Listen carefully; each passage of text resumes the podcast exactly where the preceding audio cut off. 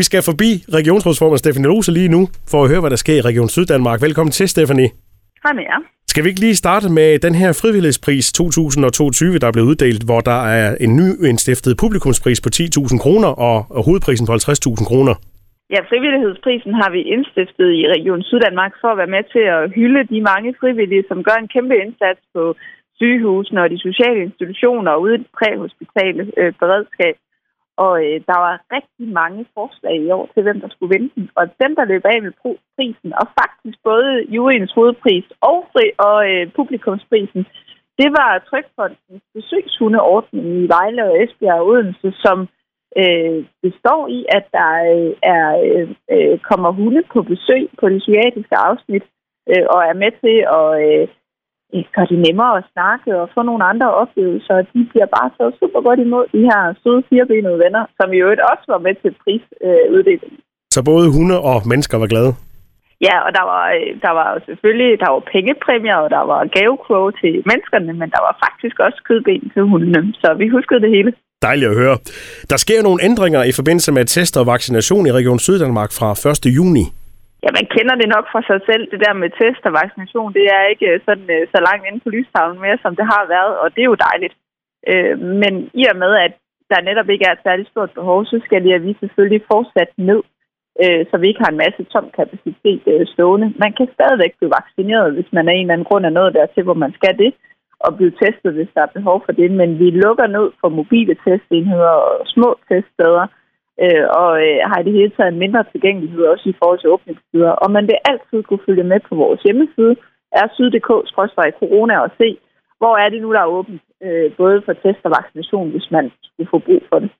Så er der måske nogen, der har hørt om, at regeringen de har øh, kommet med et udspil om, at der skal flere nærhospitaler i, i området, ja hele landet. Og her hos os i Region Syddanmark, ja der er der øh, afsat penge til at komme ind i Fredericia, Nyborg, Tønder. Og det er også noget, som, som du har kommenteret lidt på i medierne. Ja, jeg har faktisk gjort det sammen med Johannes Lundsrud, som er borgmester i Middelfart og formand for kommunekontaktrådet øh, i Region Syddanmark, altså ligesom repræsenterer kommunerne. Og øh, de her nærhospitaler, de er jo meget omdiskuteret, fordi øh, er det nu et nærhospital, eller er det i virkeligheden bare et sundhedshus? Men uanset hvad det er, så er vi jo enige i en god idé med at sørge for, at vi får sundhedstilbud, der kan løses på en faglig god måde, så tæt på borgerne som overhovedet muligt. Vi synes bare, at øh, tre i Region Syddanmark, det er sådan set ikke nok. Vi har gode erfaringer øh, med at have sundhedshuse rundt omkring, og vi synes i virkeligheden også, når man snakker om at afsætte 4 milliarder kroner, så kan man også få mere for penge end de 20, som regeringen foreslår. Så synes vi, man skal tænke større og åbne for, at der kan være nærhospitaler eller sundhedshuse, hvis man vil kalde dem det, øh, flere steder. Og der er jo allerede sundhedshuse flere steder.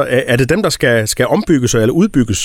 Ja, det tænker jeg godt, man kan forestille sig. Altså, vi har jo et sundhedshus i Haderslev, for eksempel, som er nyt og bygget op helt fra grunden i samarbejde mellem region og kommuner, hvor der allerede er både mammografi-screening og røntgen og øh, kontroller til diabetespatienter. Vi er på vej med et hjerteambulatorium til hjertepatienter.